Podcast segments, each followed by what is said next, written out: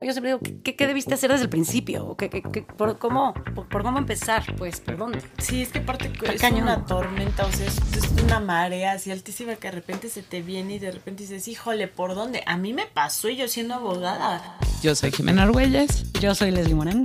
Cuando nos divorciamos, nos dimos cuenta que no existía un espacio que reuniera la información legal, psicológica y los conocimientos necesarios para separarte desde un lugar saludable. Así que decidimos inventar. Esto es Split. Buenos días, buenas tardes y buenas noches. Estamos muy contentas de estar aquí en este segundo episodio de Split, la decisión, el tema legal. Yo soy Jimena Argüelles. Y yo soy Leslie Morán. Y estamos súper agradecidos y súper emocionados de la respuesta que tuvimos. Gracias a todos los escuchas de podcast. Muchas gracias a las señoras y señores. A las señoras. Porque aquí, o sea, si estás escuchando Split, eres una señora o un señor. Claro. O sea, nadie se ha divorciado que sea... Nadie. Chavo. Así tengas 21, güey, ya eres un señor. Siento que ha de haber como un par de... chavillos ahí escuchándonos para las relaciones significativas también, que es interesante, aunque estos dos capítulos meramente son para un rompimiento o legal o concubinato, ¿no?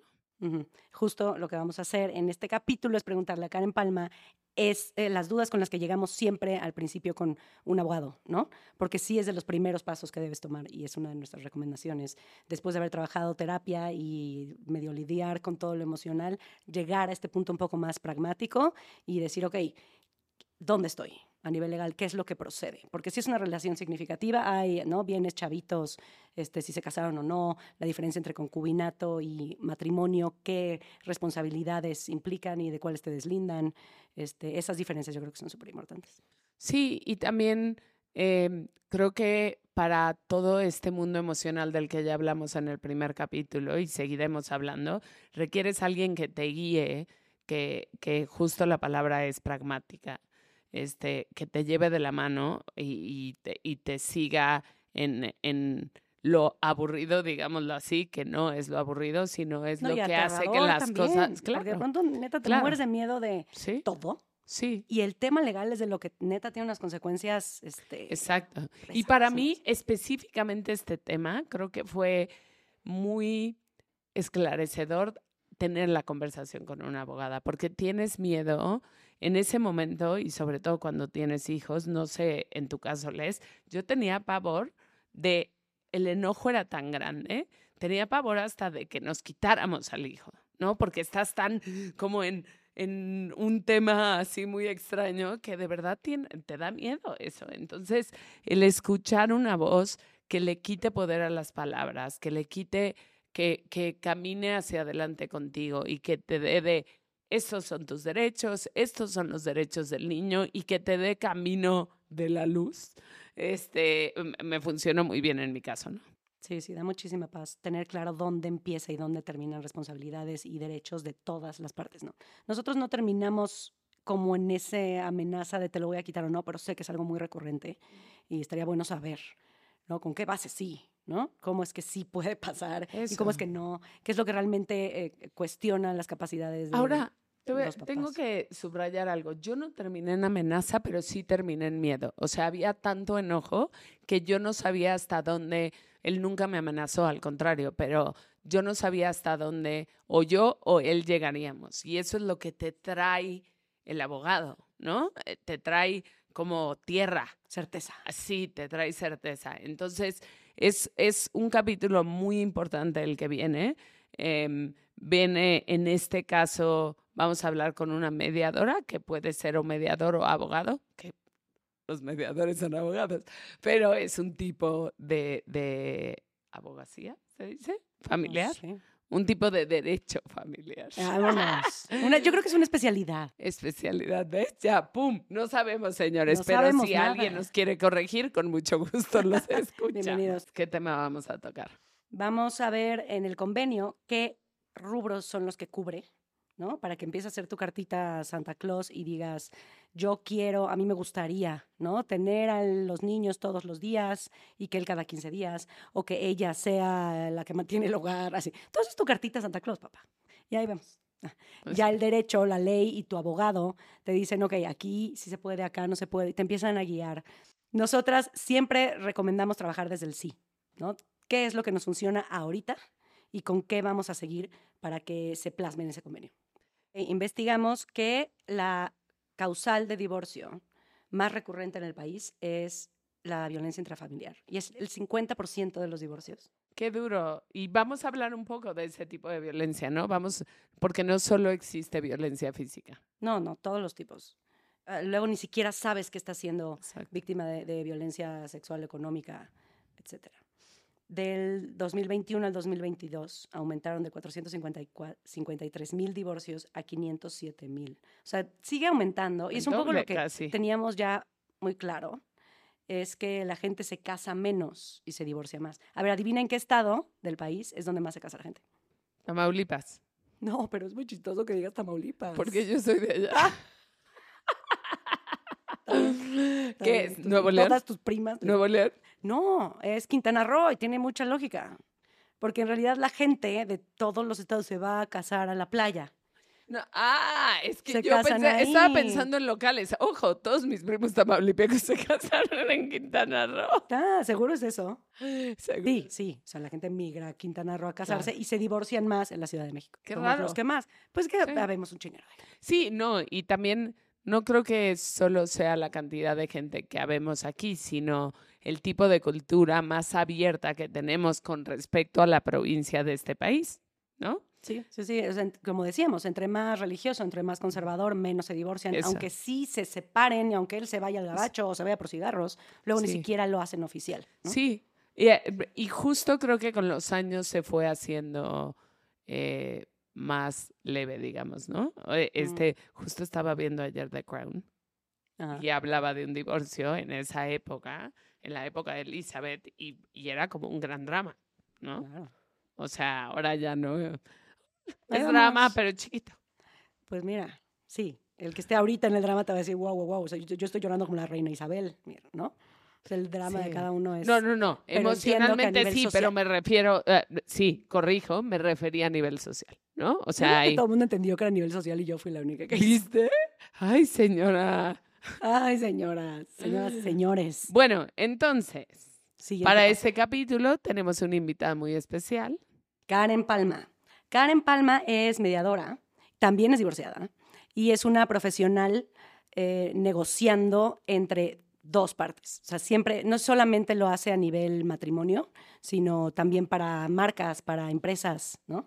Entonces está padre que sepa cómo moverse en el mar confuso del convenio, porque ahí ella, ya nos contará bien cuál es su día a día, pero sabe que es lo más recurrente en los problemas legales, pues, ¿no? En esta negociación, que es justo el punto de este capítulo. Bienvenida, Karen. Pues empezamos con toda esta parte legal, invitando a Karen Palma. Cuéntanos quién es. Bueno, yo soy Karen Palma, soy mediadora privada 594, certificada por el Poder Judicial de la Ciudad de México. Y en este sentido, pues llevamos varios temas de índole familiar. También doy clases en la Facultad de Derecho de la UNAM, justamente en mecanismos de alternativos de solución de controversias y en delitos en particular. Y bueno, ahí tengo alguna experiencia en litigio y mediaciones. O llega una persona, oye, me interesa divorciarme, ¿qué tengo que hacer? ¿Qué pasos tengo que dar? ¿Qué es lo que sigue? Aquí te estoy dando en mi enfoque de mediación y hay un enfoque de litigio, o sea, el pleito, la demanda. Entonces, si quieres, vamos a abordar esos dos puntos. El tema de la mediación, como ya les había dicho, es un tema totalmente de buena fe, confidencial, flexible, diálogo, negociación, todo esto, la parte padre, bonita o nueva de todo esto. Y la parte vieja del conflicto, del pleito, de yo te voy a pelear. Y a veces es necesario llevar esta parte. ¿Por qué? Porque pues al final ahí puede haber una persona que no entiende cuáles son los alcances del divorcio, cuál es mi responsabilidad como papá, como mamá, cuál es mi responsabilidad con los bienes, qué tengo que hacer. Evidentemente ahorita lo primero que se busca es que mediante el diálogo puedan llegar a este convenio, puedan bajar este convenio, porque al final va a tener la misma fuerza. Ok, pues vamos a poner los puntos. ¿Qué es lo que se tiene que fijar en un convenio?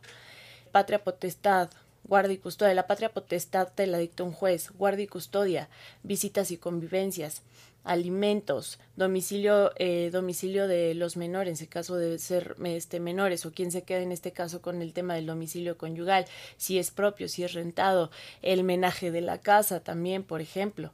El menaje de la casa son los muebles, los cuadros, las bocinas, las teles. Ese es el menaje de la casa, ¿no? Si bien hicieron algo en común, evidentemente todos estos bienes en común van a tener que ser repartidos, o bien hay un beneficiario de todo esto, porque es un trabajo en equipo. El trabajo en casa, el cuidar a los hijos, a veces dicen no trabaja, claro, se trabaja el doble. Entonces, este tema también tiene derecho esa persona que de alguna manera privó su vida profesional o su vida laboral o su vida de estudios o el punto que haya sido. ¿Cómo le voy a compensar yo el hecho de que haya estado ese tiempo con mis hijos? Claro que se tiene derecho a esta compensación. ¿Cómo se saca? Pues ahí tienen diferentes cálculos en cuestión de... Nadie está obligado a lo imposible. La compensación realmente iría como ligado al tema del nivel de vida, el tiempo que estuviste. Se toman en cuenta diversos factores. ¿Cuáles son los gastos de mi casa, no? ¿Pago renta o no pago renta? Súper. Mis hijos tienen actividades extraescolares, no sé si se vaya a ver un tema de gasolina, camioneta, auxiliares en el servicio doméstico. Yo siempre les digo, haz un Excel, literal, haz un Excel de todos los gastos que como tú contemplas en tu día a día con tus hijos o lo que sea, ¿no? Me levanto, mi hijo diario me pide un café o una lechita en la mañana, pon la lechita. Sí, ¿cuántos años tiene tu hijo? Bueno, una lechita en la mañana. Entonces yo creo que una parte también importante de guía, por lo menos alguien que está empezando y que está saliendo de este pedo, güey, que tal vez todavía vive en tu casa. Es decir... siéntate y vámonos a lo frío. Tal vez ahorita estás perdido en tu cabeza, ahora le va. Siéntate a lo frío. Agarra tus tickets. Saca por semana cuánto gastas. Es una chamba, porque divorciarse es una chamba. Bien hecha, justa, ¿no? Es una chamba también. Por ejemplo, la intervención legal, ¿qué tanto cambia si te casaste? O sea, si tienes el papel, así solo eres concubinato. La diferencia entre concubinato y matrimonio actualmente ya son figuras muy parecidas porque ya te generan los mismos derechos y las mismas obligaciones, aunque tengas el papel o no. Lo único que no te va a generar el tema del concubinato es que no tienes que hacer ningún trámite legal en cuestión del vínculo matrimonial. ¿Ok? Entonces, a mí cuando me llega un tema en mediación de concubinato, yo los puedo resolver sin problemas, les hago mi convenio, le pongo mi sello y tantán del asunto. Cuando ya hay un tema de matrimonio, sí este convenio de mediación se tiene que turnar al juez de lo familiar. Y el juez de lo familiar tiene que soltar la instrucción para que se haga la anotación en el acta de matrimonio. ¿Ok? Entonces, ahí tiene esta trabita más. Pero en cuestión de derechos y obligaciones, y más cuando hay menores, es exactamente lo mismo. ¿Ok? Entonces, realmente ahorita hay un documento que te acredita el concubinato. Ahorita lo que se están pidiendo de concubinato son mínimo 2 años de vivir juntos o que haya un hijo en común, así tengas 2 meses viviendo con la persona. Entonces, te genera los mismos derechos y las mismas obligaciones en cuestión de pensión alimenticia, en cuestión por tiempos, en cuestión de visitas y convivencias, hablando de menores. Concubinato sin menores realmente es casi el tema de, ya tan del asunto, pues vamos a ponernos de acuerdo si hay cosas en común. Ahora, por otro lado, si no hay hijos, se lleva a cabo justamente el divorcio administrativo, que es se puede hacer hasta en el registro civil, ya no necesitas ir ni al juez de lo familiar. Ojo aquí, cuando no hay incapaces, cuando no hay menores, cuando no hay bienes en común, cuando no tenemos absolutamente nada... Así se puede llevar a cabo también el divorcio por vía administrativa. En caso de haber menores, sí se tiene que llevar por un tema voluntario, o sea, de como un acuerdo con la persona. Hay uno que se llama express, entrecomillado, porque pues al final te ponen como muchas trabas y es justamente que yo, abogada, ahorita estoy viviendo. Y lo que pasa es que el derecho familiar es de orden público. ¿Ok?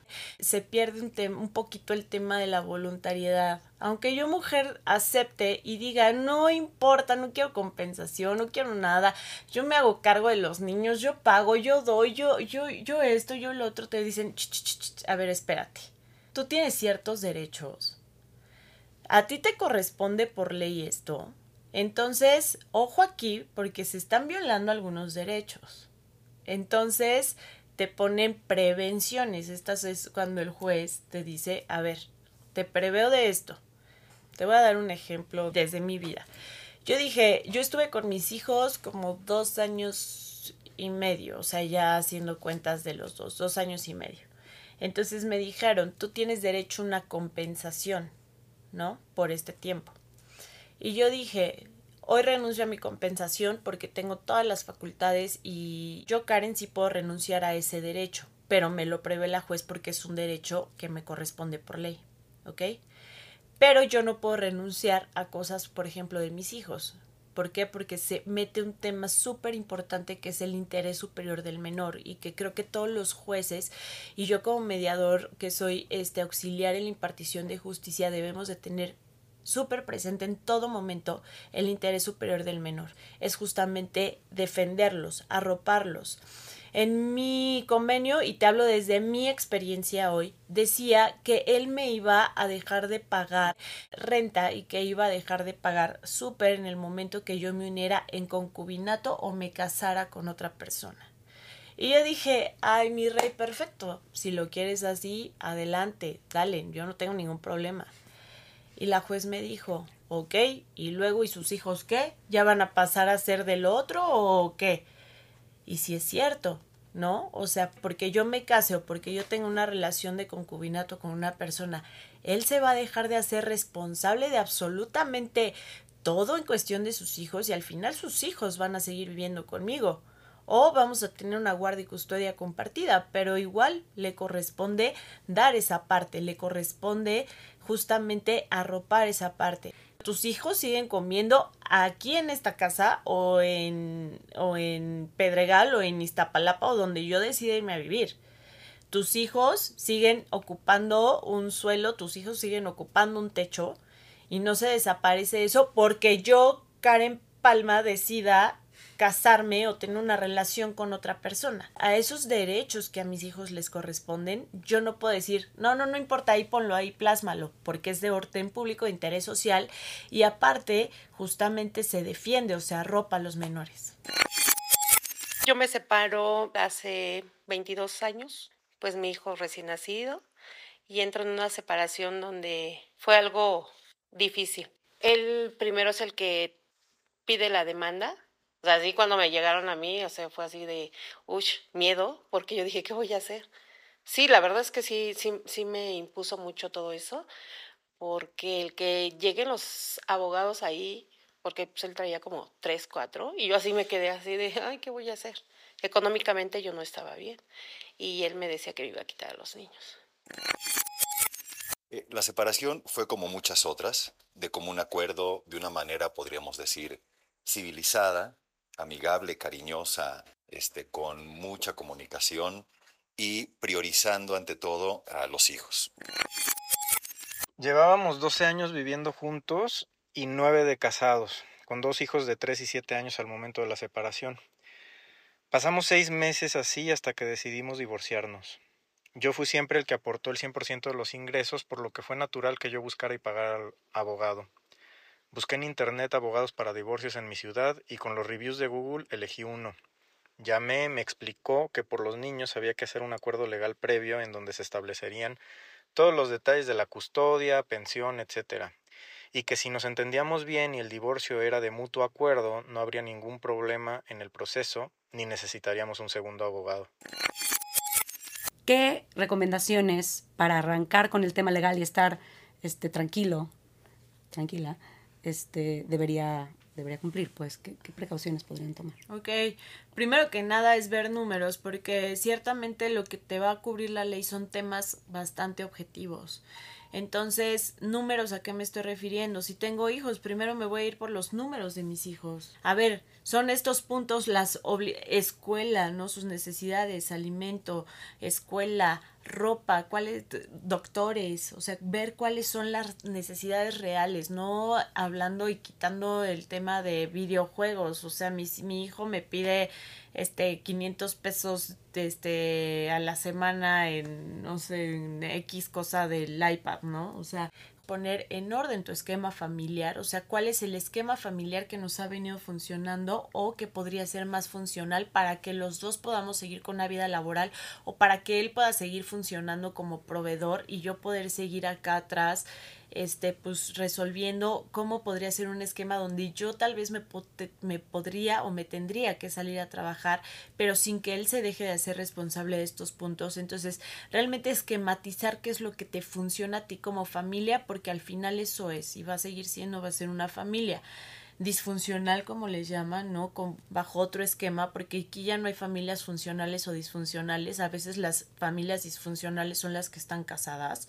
Entonces, cómo va a ser un esquema funcional dentro de esta propia separación que ya tenemos. Entonces, ¿cómo es lo que a mí me gustaría? No es una moneda de cambio mi hijo, no es un tema de que, no te doy dinero y si no te doy dinero no me dejas ver a mi hijo. Ojo aquí, el derecho de ver a tu hijo no es tu mamá con el papá, el derecho o el papá con el hijo, el derecho es del hijo, también con los papás.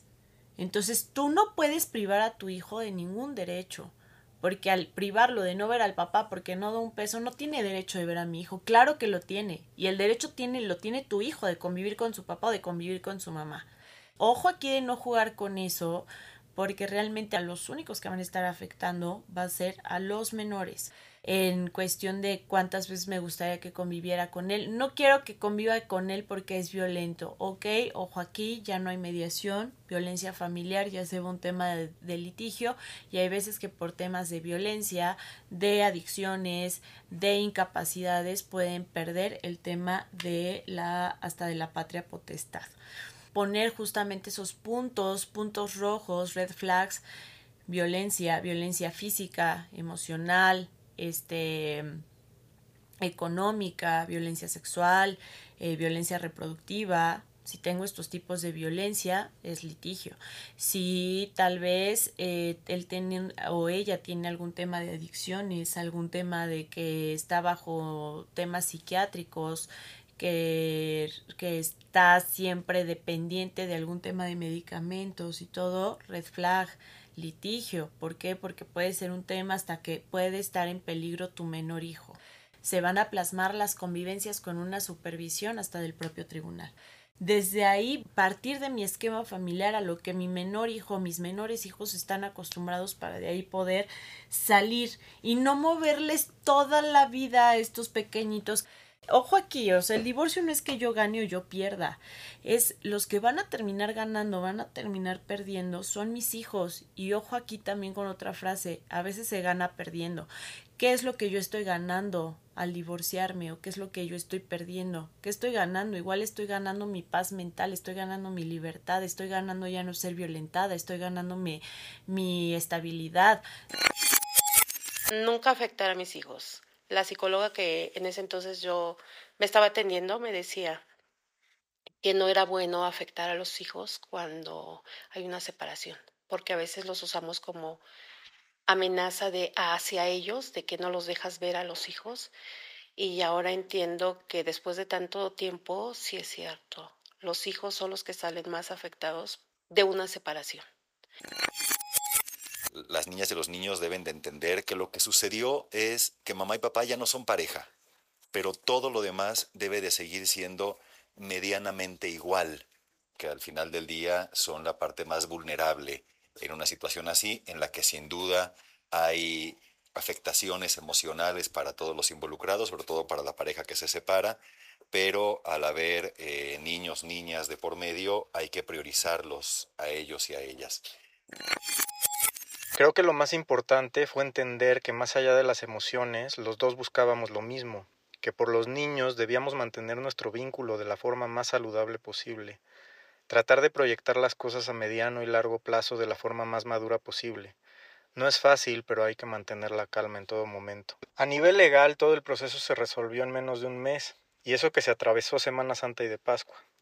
No sentí que nada nos costara trabajo en realidad. A nivel separación, lo más duro es los dos hacer conciencia de que se deben establecer nuevos límites desde la nueva configuración y que las posibles parejas futuras de cada uno son responsabilidad de cada quien y no por tener una crianza compartida podemos ponernos en el lugar de entrevistador de la pareja del otro.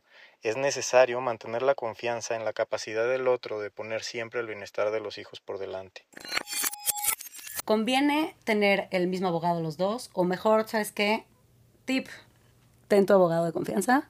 That's it. Sí, recomendación, cada quien su abogado. O sea, sí, yo diría cada quien su abogado, cada quien sus cubas, cada quien sus puntos de controversia y cada quien sus issues, porque tal vez si tengo el mismo abogado no me voy a poder expresar igual, no le voy a poder preguntar lo mismo. Y la otra, en infidelidad, ¿hay algún tema legal que aplique?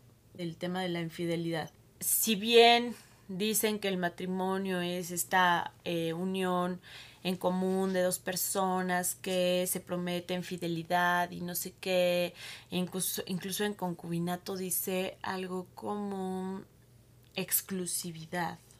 Pero también, si bien ya entró mucho el tema de la poligamia, el tema del poliamor. ¿Sí las protege la ley entonces? Sí, claro.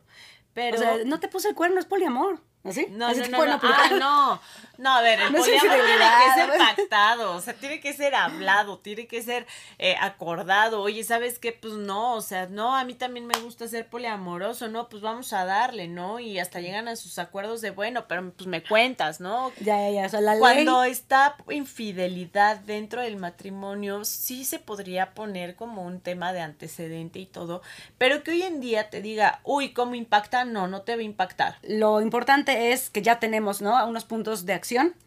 Ya sabemos qué puede hacer la gente, por lo menos en este capítulo, a estas alturas. Entonces, muchas gracias. Muchas gracias. Es estar papá, mamá, con hijos. Entonces, ahorita, o sea, todo esto lo que me deja a mí ahorita, lo veo porque pues mis hijos ya crecieron y pasamos muchas circunstancias ahora donde, te digo, el papá se queda viudo. Y después de tantos años se acerca a mis hijos. Digo, como dicen, nunca es tarde, aceptan al papá porque el papá ahora los busca. Entonces eso es lo más padre para mis hijos. Ese es un bello regalo que de verdad, que no, yo pensaba que nunca iba a suceder y mira, ahora está. Cuando yo trataba de que él los buscara y él no, porque pues obviamente tenía pareja y no los buscaba, pero ahora lo mejor de todo es que ellos conviven con el papá y eso pues para mí es una gran satisfacción. Lo que nos funcionó a nosotros como pareja, como expareja, es mantener un vínculo emocional, afectivo y de confianza muy sólido para poderlo compartir con nuestra hija. En este sentido funciona, y es una recomendación, seguir funcionando como equipo, seguir funcionando como familia. Desde el principio decidimos dividir el cuidado de los niños a la mitad. Lunes, miércoles y viernes duermen con su mamá, martes, jueves y sábado duermen conmigo y los domingos nos turnamos uno y uno. Esta configuración es de las cosas más positivas que nos trajo la separación. Es muy refrescante disfrutar a los niños la mitad del tiempo. Fue un proceso muy difícil, pero también una gran oportunidad de crecimiento. Como me dijo un amigo a manera de broma, qué maravilla que ahorita a la mitad de tu vida puedas parar y reflexionar qué es lo que buscas en una pareja y no como uno que ya se quedó con lo que quería hace 25 años. Y me parece un gran enfoque porque te permite ir profundo hacia adentro y revisar bien de aquí para dónde quiero ir y con quién. Mi consejo es no tenerle miedo al cambio y abrazar el momento como una nueva oportunidad de hacer mejor las cosas. Muchas gracias por acompañarnos. Como pueden notar, hay testimonios a lo largo de todo el capítulo y queremos invitarlos a que nos ayuden participando si tienen algún testimonio en relación al tema de nuestro siguiente capítulo, que es salir del closet. Es este momento en el que ya tomas la decisión, ya estás medio asesorado y le empiezas a decir al mundo. y en tu trabajo y demás, ¿no? Hay temas legales y hay temas emocionales. Entonces, si tienen alguna historia al respecto y nos la quieren compartir, Jimena sabe qué hacer al respecto. Nos pueden mandar su voice note al mismo Spotify. Ahí encontrarán donde dice Send Voice Note. Al igual que en Instagram, en @split_podcast, vamos a poner una historia en destacados y un enlace en donde nos lo puedan dejar. Muchísimas gracias a los que nos han acompañado y a los que no también, pues, en el futuro. Y nos escuchamos el siguiente lunes. Podrán encontrar el siguiente capítulo. Dinos lo que quieras en Instagram en @split_podcast. O pregúntanos, comparte fuentes e ideas en los comentarios de este capítulo. Producción Cucaramaca. Idea original, Casa Morán. Realizado por Open House.